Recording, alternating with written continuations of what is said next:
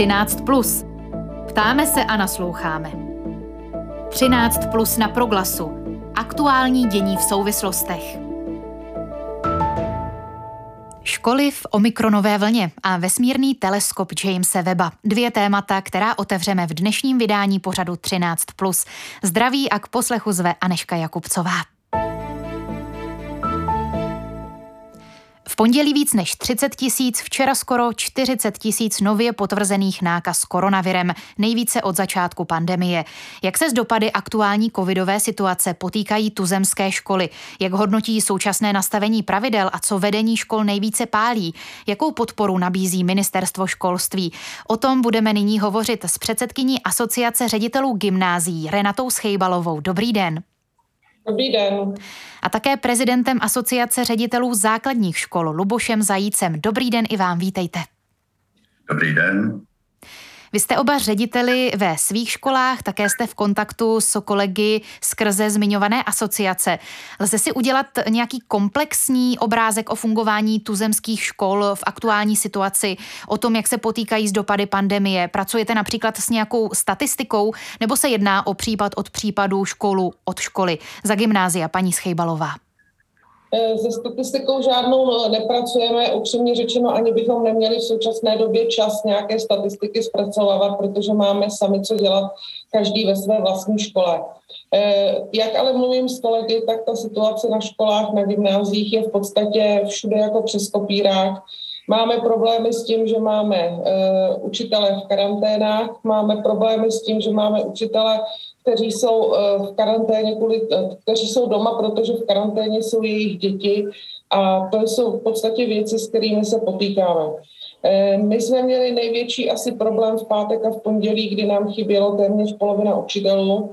Nyní se ta situace trošičku sklidňuje a vracejí se nám i třídy pátek jsme měli 14 tříd v karanténě, zítra to vypadá, že budeme mít konečně plnou školu a že žádná třída v karanténě nebude, ale neříkám ho, dokud jsme nepřeskočili.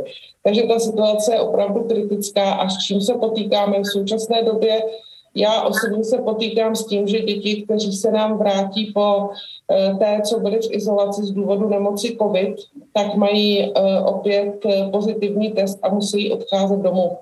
Takže doufám, že dneska eh, vláda schválí to, co avizoval pan ministr Válek, že se 30 dnů nebudou muset eh, tito lidé testovat, protože je to opravdu koloběh, kdy oni přijdou do školy a my je opět tedy pošleme domů a stejně tak je to i u učitelů. Tak to vypadá, že situace gymnázií lze nějak schrnout. Jak jsou na tom základní školy eh, podle Luboše Zajíce, který je tady prezidentem Asociace ředitelů základních škol?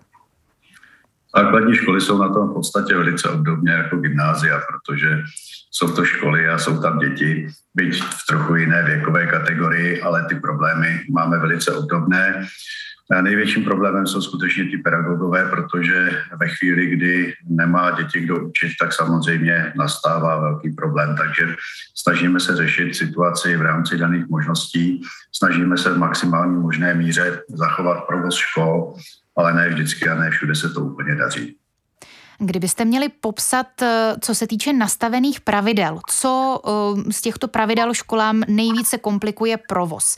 Je to nastavení karantén, frekvence testování, fungování krajských hygien a trasování, nějaká nejednoznačnost, nesrozumitelnost, nejistota? Jak byste popsali ty problémy z hlediska nastavení, paní Schejbalová?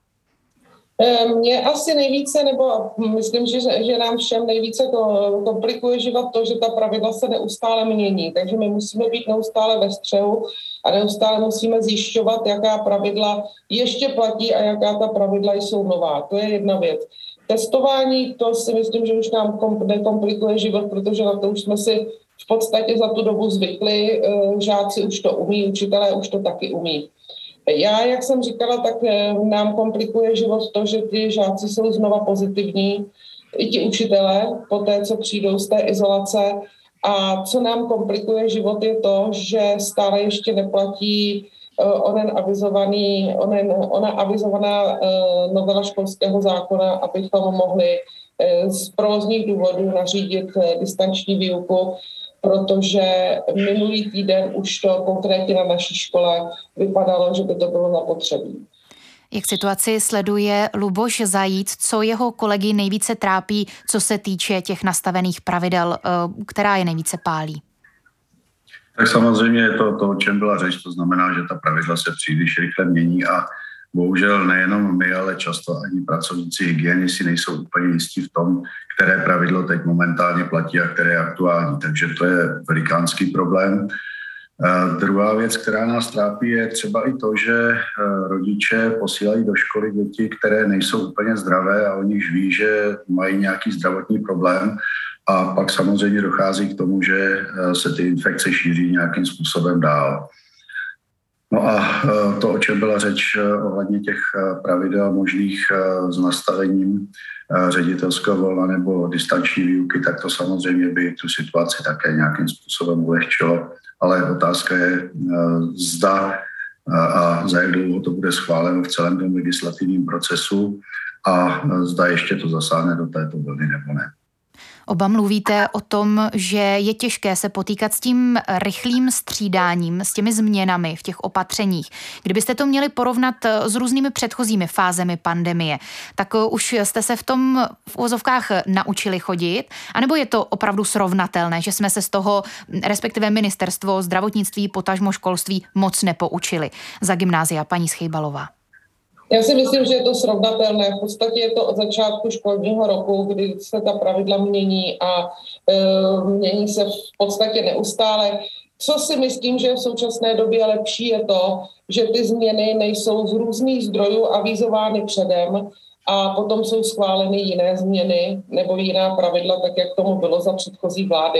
To uh, poměrně dost znejistovalo nás, protože jsme opravdu nevěděli, co byl záměr, a co je skutečně schválené. Takže nyní oceňuju to, že se dozvíme až tu finální verzi, která eh, je schválená. Takže to, tolik, asi, tolik asi za mě.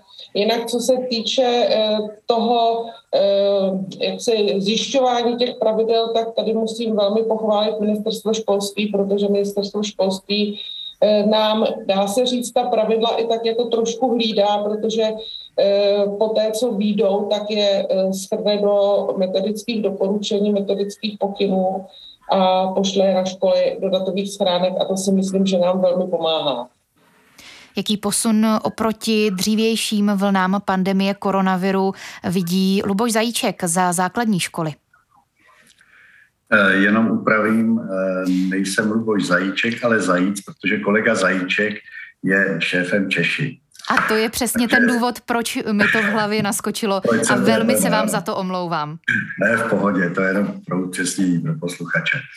Eh, samozřejmě ten posun tam určitý v současné době je a ten posun je především v té rovině komunikační, nejenom eh, to, že ministerstvo školství nám nějakým způsobem se snaží upřesnit ty, eh, ta pravidla, ale eh, i nějakým způsobem s námi už komunikuje ministerstvo zdravotnictví, kdy jsme se dohodli na určitých pravidlech, jak tedy jednak oni sjednotí to, co nás pálilo nejvíc, to bylo to to byl ten různý přístup jednotlivých krajských hygienických stanic a podobně, ale i to, že budou nebo vytvoří nějaký informační kanál, informační místo, na kterém ty informace budou ověřitelné a budou jaksi napevno dané. To jsme hovořili e, o těch posunech, o těch změnách ze strany autorit ministerstev. Co pozorujete u sebe, u ředitelů, pedagogů a dalších struktur, možná i u žáků? Co jste se naučili e, oproti těm předchozím vlnám a co nyní teď můžete aplikovat a už tedy v tom máte tu práci usnadněnou. Co učitelé a žáci a ředitelé gymnázií, paní Schejbalova? Já jsem se pousmála, protože Eh, pokud bych to chtěla zlehčit, tak já jsem se naučila to, že nemám nic plánovat dopředu. Já jsem byla velká plánovačka eh, i ve svém osobním životě, i ve svém eh, školním životě a plánovat dopředu v podstatě nelze. Takže to, to jsem se tedy naučila a všichni jsme se naučili více pracovat s technikou a více zapojovat techniku. A co si myslím, že tady ta doba a zejména teď těch posledních 14 dnů prověřila, tak to prověřilo ochotu spolupracovat a takovou soudržnost eh, pedagogického sboru, protože to, co dokázali naši učitelé, já považuji za uh, velmi chválihodné, protože oni chodili suplovat v době, kdy uh, vůbec ještě nemuseli být ve škole, nahrazovali jeden druhého, pomáhali si. Uh, nikdo neměl připomínky k tomu, že učí víc, než učit má. A tohle to si myslím, že bylo rozhodně ku prospěchu věci. Neplánovat si také eh, soudržnost eh, nebo ocenění soudržnosti eh, kolegů. Něco podobného by zmínil i prezident Asociace ředitelů základních škol Luboš Zajíc, nebo má ještě nějaké další postřehy? Tak samozřejmě naučili jsme se velké variabilitě, protože ty situace, které nastávaly, tak vyžadovaly často nestandardní řešení a museli jsme reagovat ze dne na den a z hodiny na hodinu, abychom jednak eh, zachovali výuku a na druhé straně, abychom i ochránili zdraví žáků i našich zaměstnanců. Takže skutečně to bylo velice náročné jak pro eh, řízení školy, tak i pro zaměstnance a nejenom pro pedagogy, ale i pro nepedagogické zaměstnance, na které se tak trošičku zapomíná. Takže eh, určitě si zaslouží všichni poděkování, protože, jak už bylo řečeno, dělali spoustu práce nad svoje povinnosti a dělali to proto, že chtěli, eh, aby školy fungovaly a aby žáci mohli chodit do školy. Čili nebylo to pro jejich vlastní prospěch, ale bylo to pro prospěch nás všech. Oba, paní Schejbalová i pan Zajíc, eh, mluvíte o tom, že eh, opatření nastavení se mění příliš rychle, že je těžké je stíhat. Zároveň chválíte um, komunikaci ze strany ministerstev. Jakým způsobem s vámi konzultují uh, ta opatření nastavená pro školství? Jste v dostatečném kontaktu nebo byste si uměli představit, že by to ještě mohlo fungovat lépe a že by měli tedy při nastavování těchto pravidel jít přímo ke zdroji, to znamená k vám. Paní Schejbalová. Já si myslím, že tohle to funguje a funguje to od loňského, už od loňského roku, protože ministerstvo školství vždycky eh, svolá předsedy asociací na online schůzku a probíráme a hodnotíme eh, to, co navrhovalo nebo navrhuje ministerstvo zdravotnictví. Takže ministerstvo školství s námi hodně komunikovalo a komunikuje Eh, je vytvořena vlastně jedna webová platforma, kde ministerstvo školství dává různé jednak opatření a nařízení a jednak tam dávají odpovědi na takové ty sporné otázky, například informace ke konání lyžařských kurzů a tak dále. Takže ta spolupráce, já musím říct, že s ministerstvem školství byla výborná.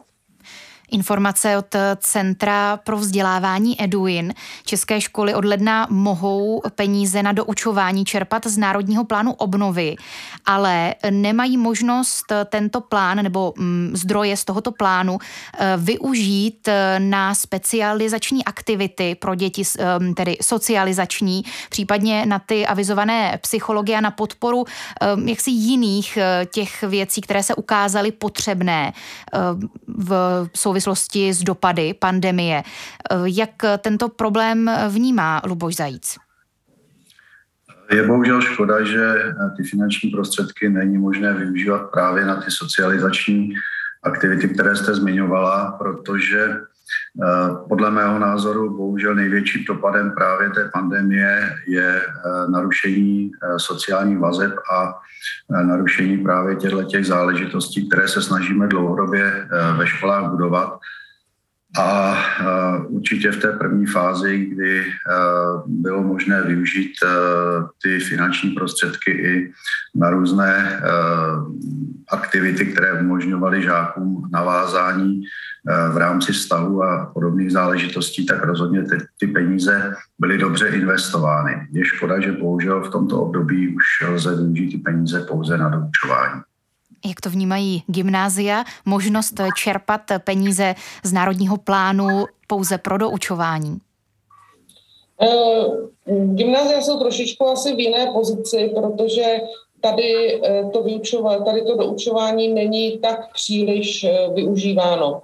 Je to proto, že přece jenom na gymnázích jsou už motivovaní žáci, kteří vědí, že chtějí jít na vysoké školy, že chtějí někam směřovat, takže plně využívali tu distanční výuku. Je ale pravda, že po dobu té distanční výuky, a pozorují to i na našich žácích, se zvětšily počty žáků s psychickými, různými psychickými problémy a tady by opravdu bylo na místě eh, mít možnost eh, toto řešit eh, s odborníky, s psychologi a tak dále. Říká předsedkyně Asociace ředitelů gymnází Renata Schejbalová. Díky za váš čas pro vysílání proglasu. Také děkuji za pozvání a přeji hezký den. A naším hostem byl také prezident Asociace ředitelů základních škol Luboš Zajíc. Moc díky i vám za váš čas a za odpovědi. Mějte se hezky a nashledanou. Ať se vám daří. I vám. 13 plus na proglasu. Aktuální dění v souvislostech. Vesmírný teleskop Jamesa Webba, největší a nejvýkonnější zařízení svého druhu, se 25. prosince vznesl do kosmu na palubě rakety.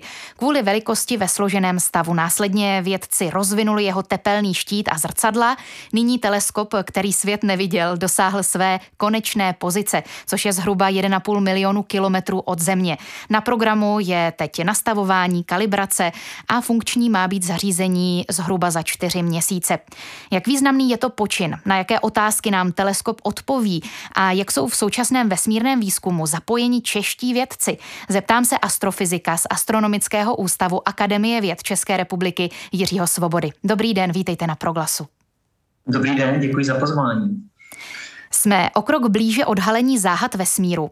Nemůžu se dočkat, až toto léto uvidím z webova teleskopu první nové výhledy na vesmír. To jsou slova ředitele NASA, tedy Amerického národního úřadu pro letectví a vesmír, Bela Nelsna.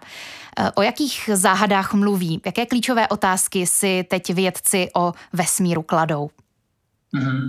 Těch otázek, na které se bude snažit tento teleskop najít odpovědi, je celá řada.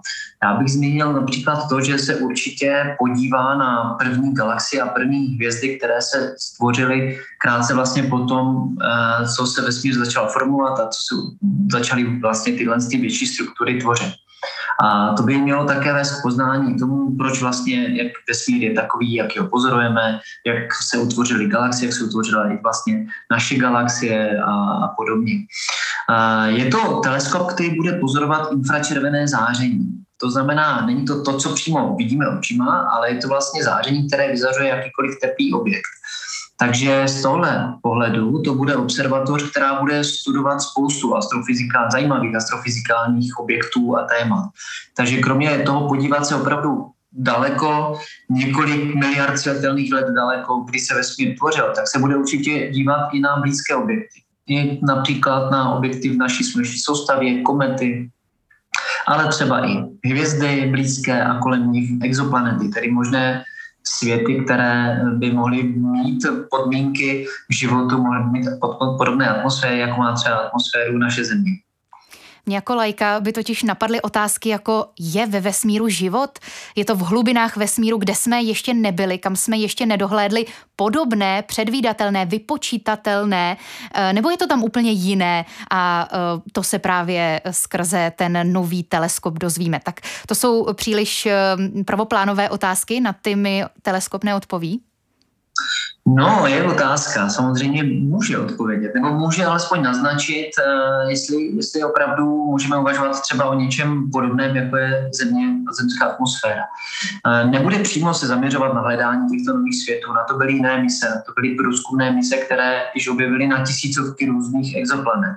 Ale teleskop Jamesa Webba se může zaměřit na jejich atmosféry a protože bude mít velmi citlivé spektrografy, tak bude moct zjistit, jaké mají třeba chemické složení. Obsahují dusík, metan, různé prvky a to nám vlastně umožní odpovědět, jestli tyto planety, kde teoreticky třeba může být i tekutá voda, protože jsou v příznivé vzdálenosti od své mateřské hvězdy, tak jestli také to složení těch atmosfér odpovídá tomu, co bychom asi si představovali, že by bylo potřeba k tomu, tomu životu, ale jinak eh, to nebude mise zaměřená na hledání mimozemského života, to ne. My jsme v uplynulých desetiletích toho hodně slyšeli o předchůdci webova teleskopu, o Hubbleovu vesmírném dalekohledu. Um, je v činnosti zhruba od roku 1990. Co jsme se dozvěděli díky Hubbleovi a v čem je uh, webův teleskop lepší? Mm-hmm. Tak Hubbleův teleskop opravdu znamenal velký milník v tom, eh, jaké krásné obrázky nám přinesl. Eh, Hubbleův dalekohled měl vlastně detektory, které především zkoumaly v té viditelné oblasti spektra, v té ultrafialové. A Webův teleskop, ten bude měřit v té infračervené, to znamená na větších vlnových délkách. A to je důležité právě pro ty úplně první galaxie, první hvězdy, protože vlastně ten Webův teleskop dohlídne dál. Tím, že se vesmír rozpíná, tak eh, se vlnová délka vyzařovaná světla posouvá právě k těm vyšším vlnovým délkám, nižším energiím. A to znamená, že to, co Hubble viděl hodně daleko ve viditelné oblasti světla, tak Webův teleskop uvidí ještě, ještě dál v té infračervené oblasti. Můžeme mm, ještě stručně popsat anabázi realizace toho eh, projektu webova teleskopu, kdy vznikla ta myšlenka, abychom si uměli představit, jak dlouhý to je časový úsek, za jakým záměrem, proč je tak sledovaný, proč je ten projekt tak významný? Ten projekt vlastně začal v 90. letech a od té doby představoval tu nejvýznamnější misi americké agentury NASA v oblasti astronomie v oblasti vědeckého výzkumu. A, tady se dá říct vlastně, že se stavěl dobrých více než 20 let. Bylo to také tím, že byl přijatý ten návrh tohoto teleskopu eh, velmi optimisticky, ještě než byly ukázány všechny zádrhele, které mohou právě ten vývoj eh, poznamenávat. A to se potom ukázalo. Takže vlastně tahle ta mise se nejenom, že protáhla mnoho let, původně měla vlastně být vypuštěna v roce 2007, ale také se poměrně výrazně prodražila. Takže z původních 500 milionů dolarů nakonec je mise za 10 miliard. No a samozřejmě tu složitost eh, toho vlastně proč se to všechno takhle spožďovalo a zdražovalo, tak je především to, že cílem bylo vypustit dalekohled o poměrně velkém rozměru. Ten Webův dalekohled má rozměr 6,5 metru, ale musíte dostat tento dalekohled do rakety, která má ale omezenou velikost a i omezenou nosnost. Takže bylo potřeba vymyslet, jak vlastně tento dalekohled ve vesmíru roztáhnout. Čili jako složit, vypustit na raketě, dostat ho do vesmíru, do toho správného místa a potom jej roztáhnout. A nejenom ty zrcadla, které mají těch 6,5 metrů, ale i sluneční clonu, která už má velikost, se to přirovnává k velikosti tenisového kurtu. A ta je hrozně důležitá, protože pokud chceme zkoumat infračervené záření, tak my potřebujeme detektory mít chlazené jen na několik stupňů nad absolutní nulou, to znamená nějakých téměř minus 270 stupňů Celsia. Proto vlastně ten teleskop má dvě části. Jednak je to samotný dalekohled, ale druhou částí, velmi důležitou také, je ta sluneční clona, která vlastně zastínuje slunce, ale vlastně i Zemi, protože Země by byla také velmi silný infračervený zářič. Tedy slunce i Zemi vlastně pořád zastínuje a ten dalekohled se může dívat do volného prostoru. My jsme mluvili o NASA, taky známe ESU, Evropskou vesmírnou agenturu, známe soukromé projekty eh, třeba eh, Ilona Maska. Jak jsou eh, zapojeni čeští vědci? Asi předpokládám zejména skrze tu Evropskou vesmírnou agenturu. Mm-hmm. Evropská vesmírná agentura je do této mise zapojená podstatně, protože vlastně ji vypouštěla, takže bylo to vypuštění Jamesa Weba proběhlo na raketě Ariane 5 z francouzské Guajany. To zařizovala Evropská kosmická agentura. Povedlo se jí to mimochodem velmi dobře, takže tím vlastně prodloužila životnost toho teleskopu. Takže palivo teď může být využito na to, aby vlastně mohl déle pozorovat. A také se Evropská kosmická agentura podílela na dvou vědeckých detektorech ze čtyřech, takže to je také poměrně významné. Hmm. A kdyby... No a tím, že ano, v té české stopě, tak, eh, tak tím, že to vlastně začalo už v těch 90. letech, kdy my jsme procházeli určitou transformací, kdy vlastně ten kosmický výzkum u nás nebyl tak rozvinutý. Řekl bych, že byl třeba v té minulosti, kdy jsme byli zapojeni do některých projektů a v současné době zažívá uh, poměrně významný boom a zapojujeme se do významných misí Evropské kosmické agentury, ale v té době to tak nebylo. Takže my jako Česká republika jsme nebyli úplně zapojeni do vývoje hardwareu. Máme však některé kolegy, které, kteří byli zapojeni například do vývoje softwaru, jsou v tom týmu. U nás na astronomickém ústavu také v, v rámci našeho vědeckého týmu působí postdoktorandi z, například z Velké Británie, kteří mají úspěšná pozorovací, úspěšné pozorovací návrhy, takže budou se podílet vlastně na těch úplně prvních pozorování, které James Webb bude pořizovat. Takže tohle je vlastně zapojení v České republice hm, do tohoto teleskopu. Naším hostem a já mu za to moc děkuji byl astrofyzik Jiří Svoboda z Astronomického ústavu Akademie věd České republiky. Moc díky za váš čas a za vaše odpovědi. Já děkuji a přeji hezký den. Naschledanou. Naschle.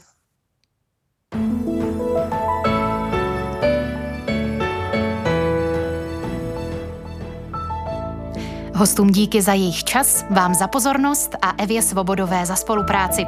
Všechny dosud odvysílané pořady 13 Plus najdete taky jako podcast v obvyklých aplikacích. Naslyšenou se těší Aneška Jakubcová.